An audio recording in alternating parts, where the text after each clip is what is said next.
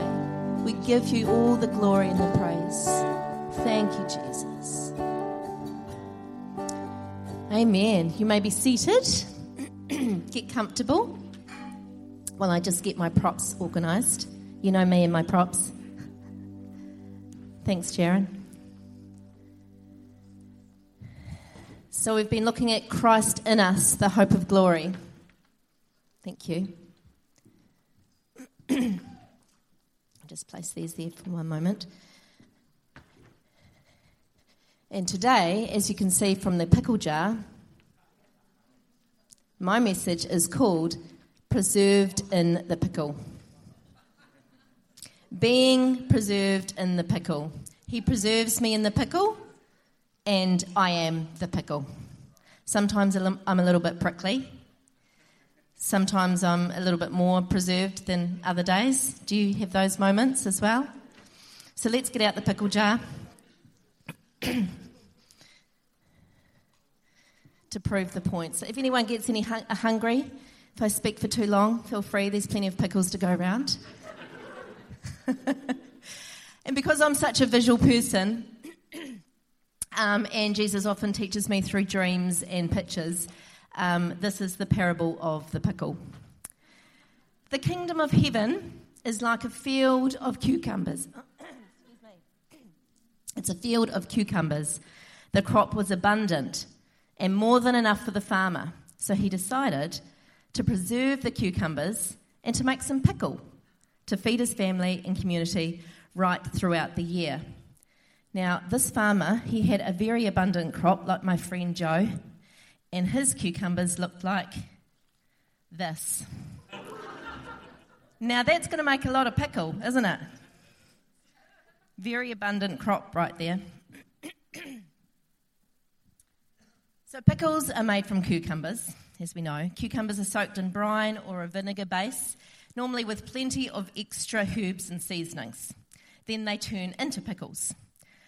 The natural preserving agents are salt, which makes it tasty, spices and pepper, which sort of you know rubs them up and makes them nice and spicy, and vinegar, which is astringent agent. It can be a cleansing agent and actually detoxing. I take apple cider vinegar um, each morning.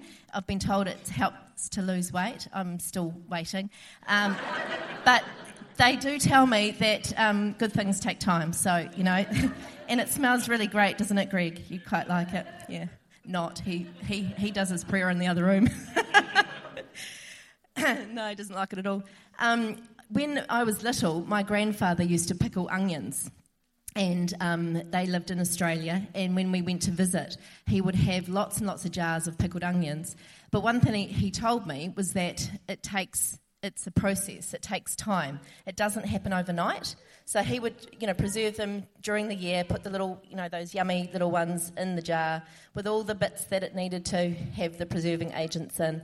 And then we would partake of it at Christmas time when we'd go over there as a family. And they were so delicious. But the big thing was that it took time. You couldn't just put them in the jar and then next day eat them. It doesn't work like that. Preservation means to keep alive or in existence, make lasting, to keep safe from harm or injury, protect or spare, to keep up, maintain. So I've looked at the preserving agents in the natural, in the pickle. What about us being preserved in the pickle, in the pickling jar? the preserving agents of the Spirit. The first one is the Holy Spirit, the living scriptures. I hope you can see that okay. Um, prayer, the continual seeking, the on your knees prayer, seeking His ways. The belief, being fully convinced of who He says we are, we are. Who He says He is, He is. Being fully convinced and faith, seeing the unseen realm. That's sight to see. Because as the preserving process takes place inside the pickling jar, you become stripped of your old way of thinking, your mindsets, and behaviours, and become matured and preserved with life and with more taste. just in the natural. They're, they're yummy, aren't they, to eat? And Mel, you told me last night you're quite keen on pickles. Feel free. I've got quite a few to share. they're tasty, they're juicy, and they're really delish. You're tastier to yourself, and more importantly, you're tastier to those around you, which is a good thing, isn't it? When Christ is in us, the hope of glory, it needs to come out of you, doesn't it? You become a palatable pickle, I like to say. But the big thing is, we need to stay in the process. And this is the process of preserving.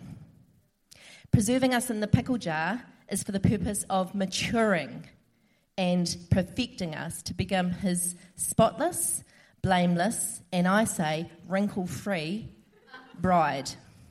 Are you wrinkle free? Or do you need a little bit of ironing like I do? Yeah. Philippians 1, verse 6 gives us confidence, though, for I am confident of this very thing, that he who began a good work in you will perfect it until the day Jesus, uh, perfect it until the day of Jesus Christ. So the work is within us that transforms us. It's an inside out reality, isn't it? It preserves us to perfect us. So, how many times do you hear people say, or you might even say it yourself, Gosh, I'm in a real pickle. I've had a bit of a pickle week myself. And the reality is, you can stay in that pickle, I'm telling you. And Jesus says, Great, great, you're in the pickle, you're out of control, that's a great place to be. Maybe now you'll let go of the reins of control and let me help you in that process of being preserved right in the midst of that pickle. Hmm. James 1 2 to 4 says, Consider it pure joy, my brothers and sisters, whenever you face trials of many kinds, because you know that the testing of your faith, faith, rather, testing of your faith, the testing of your faith produces perseverance. Let perseverance finish its work so that you may be mature and complete, lacking not one thing. Um, for those who were here last Sunday morning during worship, Joe Hughes had a word for us as a family. And she said, You may seem at times a bit up and down, but you're not confused. It's time to lean in deeper. And I say, Amen. Absolutely. It's time to stay in the preserving process. Regardless of what your emotions and how your feelings and what circumstances are telling you. That's the point. You stay in. We must remain in the preserving jar if we're ever going to experience what Christ has come to set us free from and how we are to live. If we take ourselves out of the preserving jar, we're just an isolated cucumber. And cucumbers don't have legs, do they? So, to be honest, you're not going to get very far by yourself. It's the same with Christ. If you take yourself out of the process, you know, He's over here going, hey, I'm over here, I want to give you a little bit of hand in your preserving. But no, you've decided, I'm going to do it my way. I've got a better idea than you, Father. Really? See how that works for you on your own. It doesn't work very well, does it? So, why do we often choose to do it our own way? I believe it's, Greg um, alluded to it before, it's self preservation. We like to look after ourselves. How can I preserve myself in this situation? It's getting a little bit um, stressful, and I just don't know what to do. I know, i have got an idea, right? I'm sorting it. It's all right, Lord, I don't need your help. I'll sort it myself. It's prideful, isn't it? And it's trying to stay in control again. Comes back to that control and pride. And we're actually really good at doing this. Lily um, recently uh, did a speech at school, and funnily enough, it was about sea cucumbers. Does anyone know what sea cucumbers are?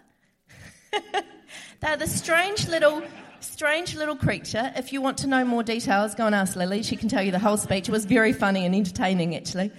Um, but they're these strange little creatures that they are called vacuum, vacuum cleaners of the sea. They're really amazing, actually.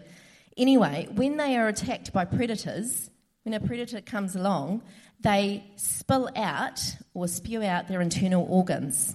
And the predator It's very clever. The predator eats the internal organs that have been spewed out, thinks that little sea cucumber is dead, the sea cucumber plays dead, and then the predator moves away. Unbeknown to the predator, the sea cucumber is very much alive, and in two to four weeks, it regenerates its internal organ- organs. So it's, you know, fully able to function again. Isn't that amazing, God's design? It's pretty cool, isn't it? so, just like the sea cucumber, what comes out when we're squeezed or pressed, or a predator or persecution comes our way? I must admit, when I'm doing it my own way, hangry and ugly comes out. But when the inner man is being regenerated by the Holy Spirit, just like the internal organs are regenerated, the beautiful life of Christ comes out. The preserving agents of the Spirit come out, which is life and joy and peace and patience and the fruit of the Spirit. It just naturally flows out. Um, yeah, I want to be that cucumber. I want to be that pickle. so I want to highlight a man in the Bible that did not use the tactics of self preservation to get his own way. In fact, this man knew what humility and betrayal and persecution was from his own family members. He knew and experienced physical and emotional pain, but remained in the preserving process nonetheless. And it was for a greater purpose than what he had ever imagined. Let's take a look at Joseph. And if you want to follow along with me, I'm not going to read all of this passage of scripture, but it basically goes from Genesis 37 through to 46.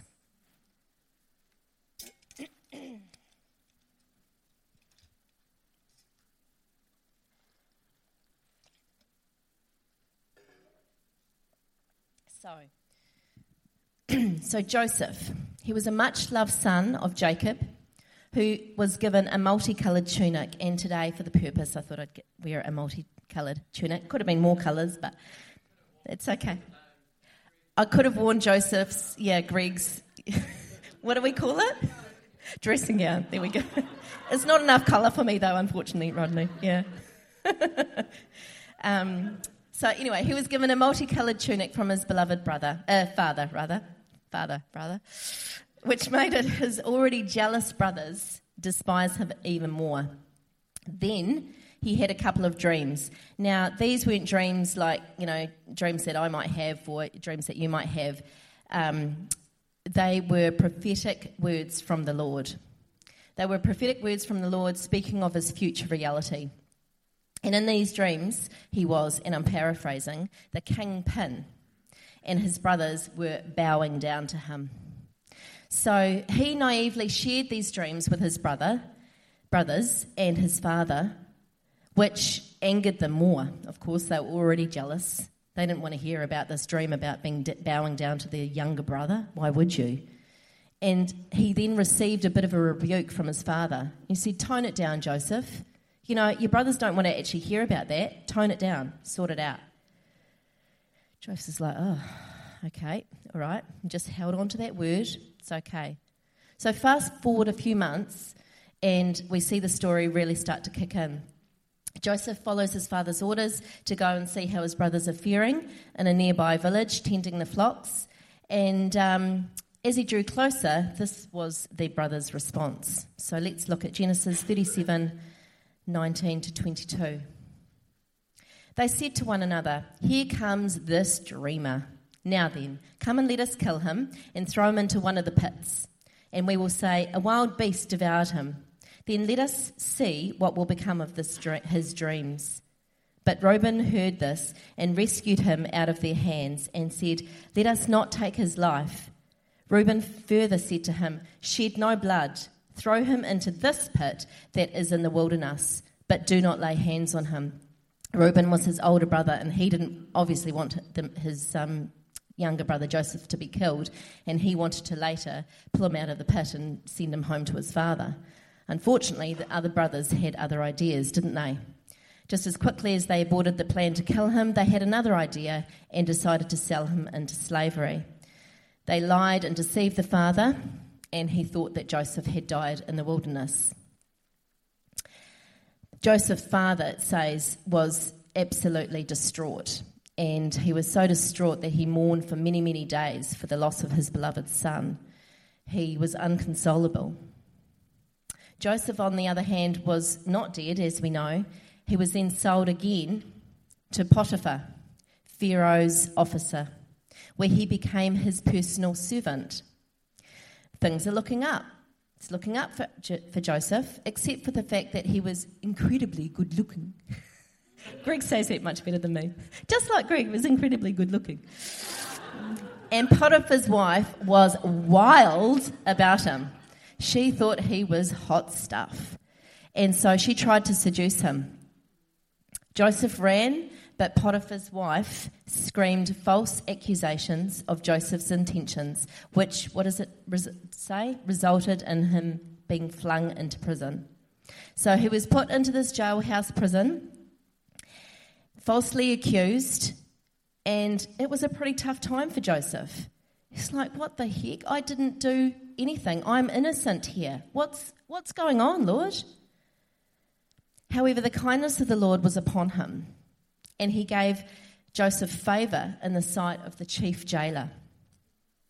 The Lord gave Joseph the ability to interpret the troubling dreams of both the cupbearer and the baker, of which Joseph pleaded with them both to remember him by mentioning him to Pharaoh when they became before Pharaoh.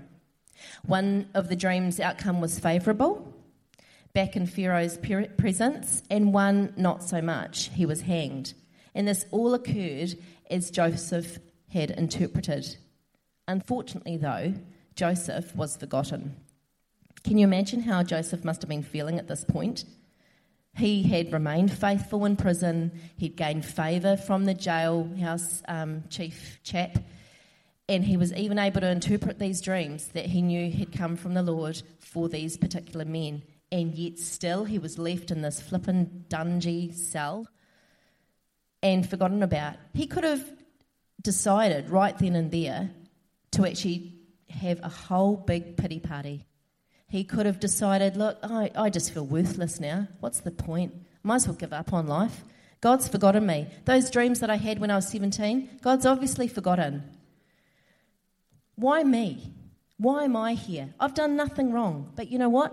He didn't do any of those things. He remained faithful and steadfast. Because the next account that you hear of Joseph, he, yes, he'd been forgotten in prison until there was no one to interpret Pharaoh's troubling dreams. Now, that was another matter. Suddenly, Joseph was remembered and he was brought forth into Pharaoh's presence.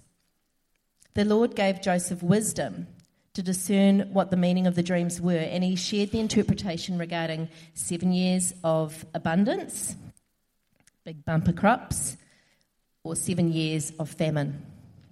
And he offered godly advice and a strategic plan with Pharaoh. Pharaoh was really pleased at this.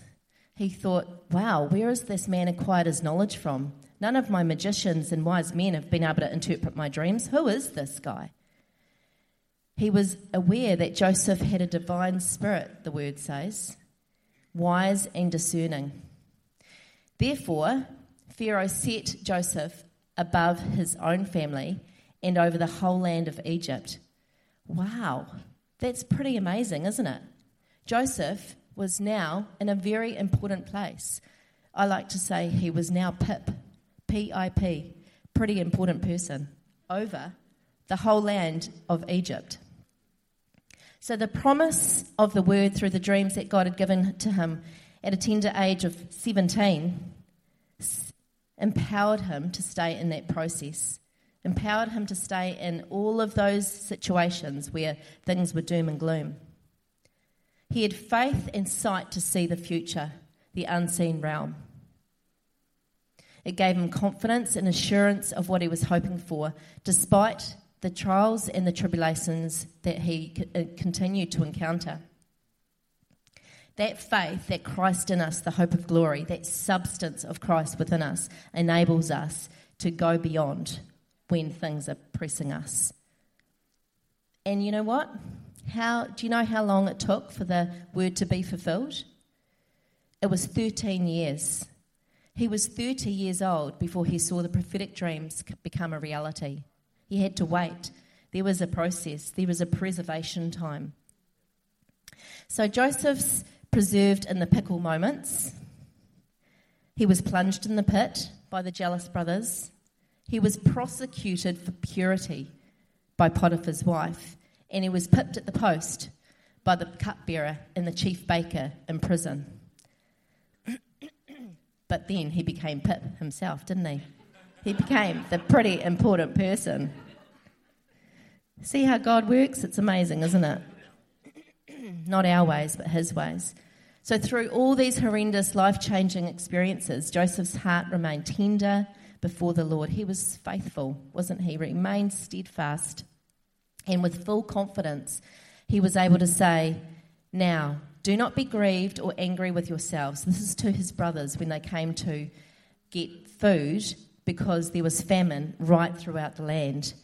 And they were fearful of this now brother who had this authority. So Joseph forgave them in such a beautiful way.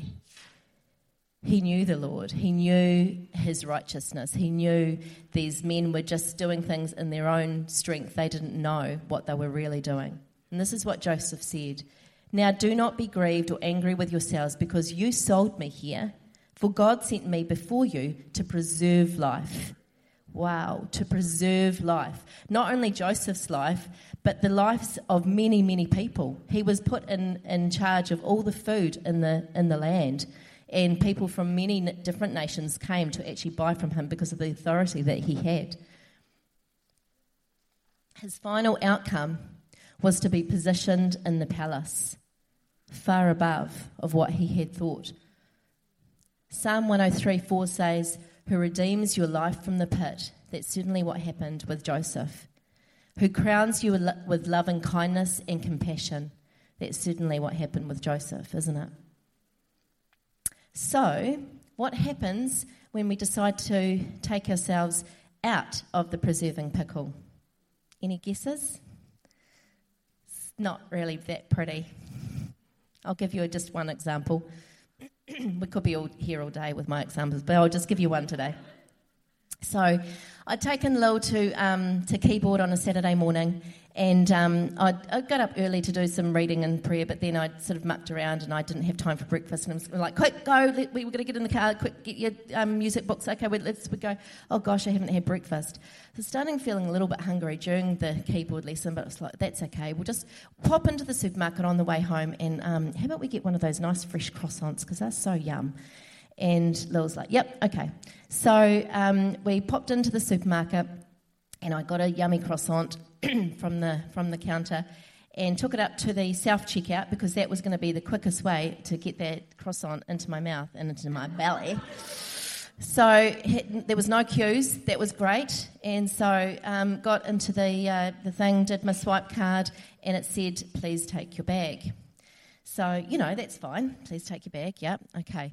But I didn't hear it like that because at this stage I was really angry. I was really angry, hungry. And um, when that happens, I just get a little bit hit up. And what I heard was, please take your bag. And I'm like, and I actually turned around to the scene, oh, I am. Okay, yeah, I, I am, I am. And I, I took my bag and I quickly scurried away. And I'm thinking, oh, I hope no one was here. Oh, I hope no one from the rock was there. that was not that was not being preserved in the pickle. That was that was totally my own flesh coming out. Shivers. Eat before you leave home. That's probably the moral of the story. But isn't that interesting that that's often how we hear God speak to us? He's so disappointed and he's so angry with us. You know what? That's actually not the truth. We hear it that way because we're out of the preserving jar. You know, when we take ourselves out, we absolutely don't hear correctly. We absolutely don't hear correctly at all. We hear lies, we hear thoughts of others that may be nice thoughts, but actually, are they God's truth? Hmm. We must remain in the preserving jar. So we know that Greg has just done a um, series on um, being a letter of Christ. And if you haven't heard those um, that series, I'd really encourage you to go online and listen. Um, it's you know that what does Christ say about you? A, a personal letter to you from Jesus himself. What does he say about you? What is he continuing to say about us? As I've been reflecting on this and writing my own letter, I felt Jesus speaking to me about three specific nurturing characteristics that he gives us as we stay in the preserving jar. You know, despite the circumstances that we might find ourselves in or the emotions we may be feeling on a day to day basis, it doesn't matter because these characteristics run true. The first one is lavish. He lavishes his love upon you. How beautiful.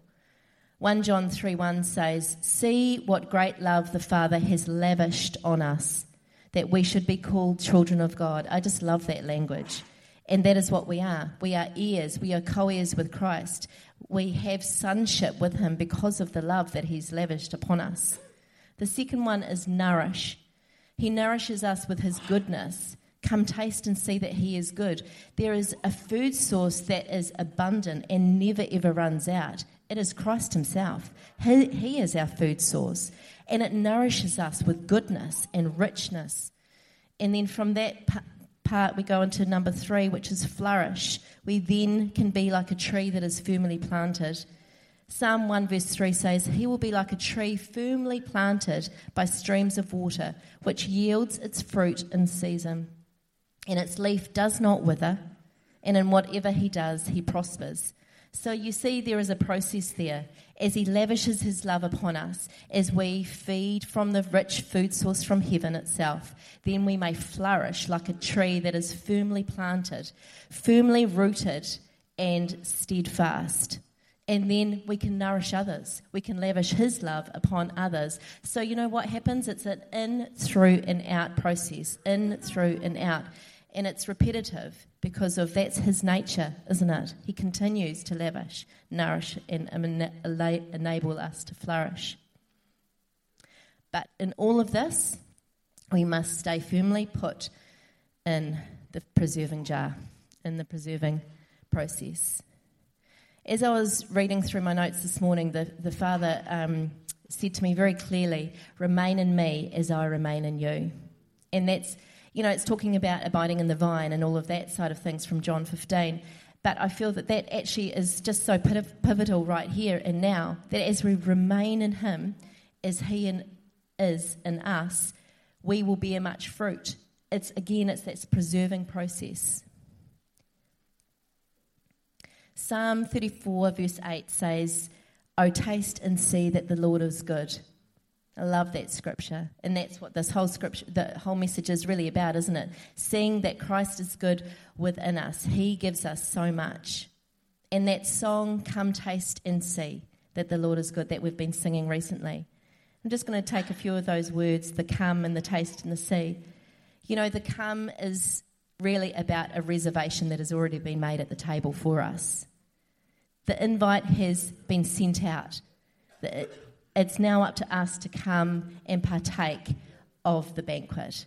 There is abundance. We know this. But do we come? Do we partake of it? And taste. Taste in the natural and over time with maturity, it changes, doesn't it? And um, our taste buds change. The same as in the spiritual our taste buds t- change. And Greg was talking about this, this, this this morning that as we hunger and thirst, we hunger and thirst for more. Our taste buds acquire this new taste, this beautiful nourishment, this richness of food source that we can't get enough of. We want more and more and more, and it nourishes us more and more. Psalm 119, 103 says, How sweet are your words to my taste. How sweet are your words to my taste. Yes, sweeter than honey to my mouth. Have you experienced that taste? That true food source that nourishes from the inside? The inner man gets strengthened? And see.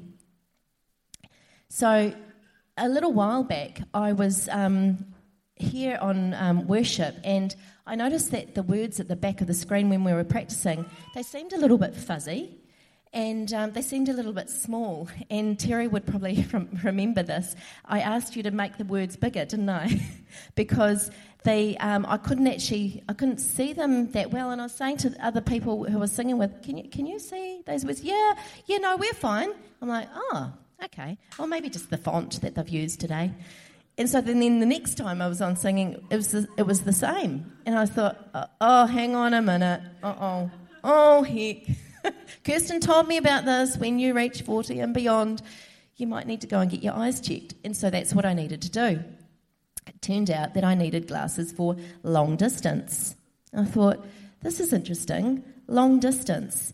So my eyes actually I don't even know how long they had needed glasses, but until I came to that point of actually putting on these new glasses, whoa, a whole new world opened up, which is really good when you're driving and you see the stop sign over there, isn't it? it's really handy, actually. no, it wasn't that bad, let's be honest. It was, got a policeman in the room. It's just I wasn't driving illegal. Um, yeah, and so, and so just in, in the natural, the same as in the spiritual, about our sight, when we can see and He enlightens things to us, we can see into the future. We can see long distance. It's faith, it's sight, isn't it? He gives us that revelation. But this can only happen if we stay in the preserving agents of the Spirit.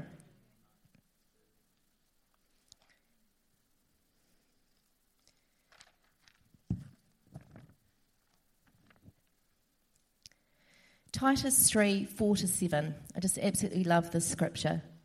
It says, When the kindness of God, our Saviour, and his love for mankind appeared, he saved us, not on the basis of deeds we have done in righteousness, but according to his mercy, by the washing of regeneration and by the renewing of the Holy Spirit, whom he poured out upon us richly through Jesus Christ our Saviour so that being justified by his grace, we would be made heirs according to the hope of eternal life. What a promise for us to take hold of. What a promise for us to understand and believe that this is for me. I am a child of God and I have been set free from my stuff. Keep me in the preserving pickle, Father.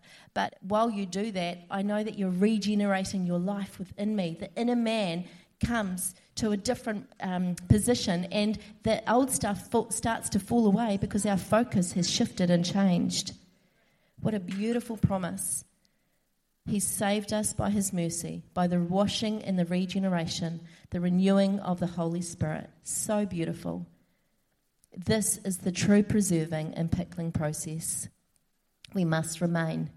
We must remain in it. And as we allow ourselves to be preserved and let His preserving agents fill us and renew us, He, transform, he transforms us from the inside out. And that song, Come Taste and See, is literally that, isn't it? We can taste and see that He is good, and we'll never want to walk away.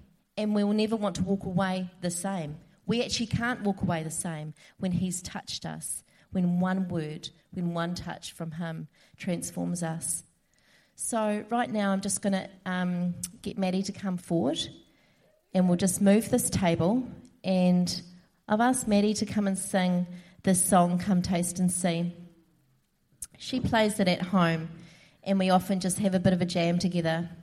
And we're not going to have the words on the, on the screen as such, but I just want this, the words as, as Maddie and I sing to just minister to our spirits, allow it to saturate and just to you to marinate in those beautiful words of life.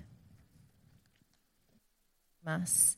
You are for us, you are with us, you are behind us, you will never leave us. And Lord, one touch from you can set us ablaze, like we heard this morning. One spiritual, powerful force from you, that power, that, that holy fire that only you can bring, can transform us, Father. So, Lord, we say yes to the work to be done inside of us today. We say yes to the more of the preserving, Father, and we want to stay in it. We thank you, Father, and we honour you this day. In Jesus' name, amen.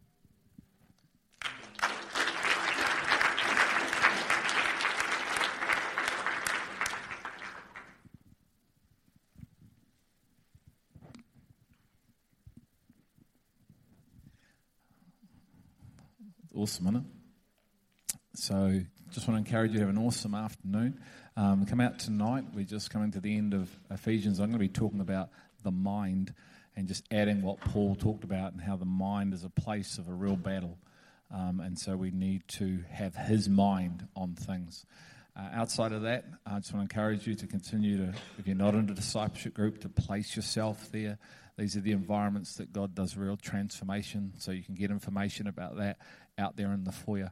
Um, and so let's just continue to press in and lean in to the fullness of life within us. Amen. Have an awesome afternoon. We'll see you tonight.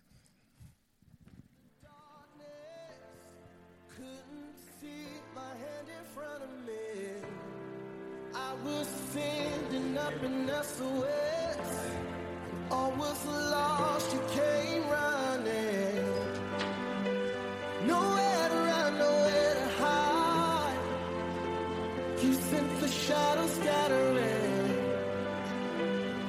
through the clouds of piercing light.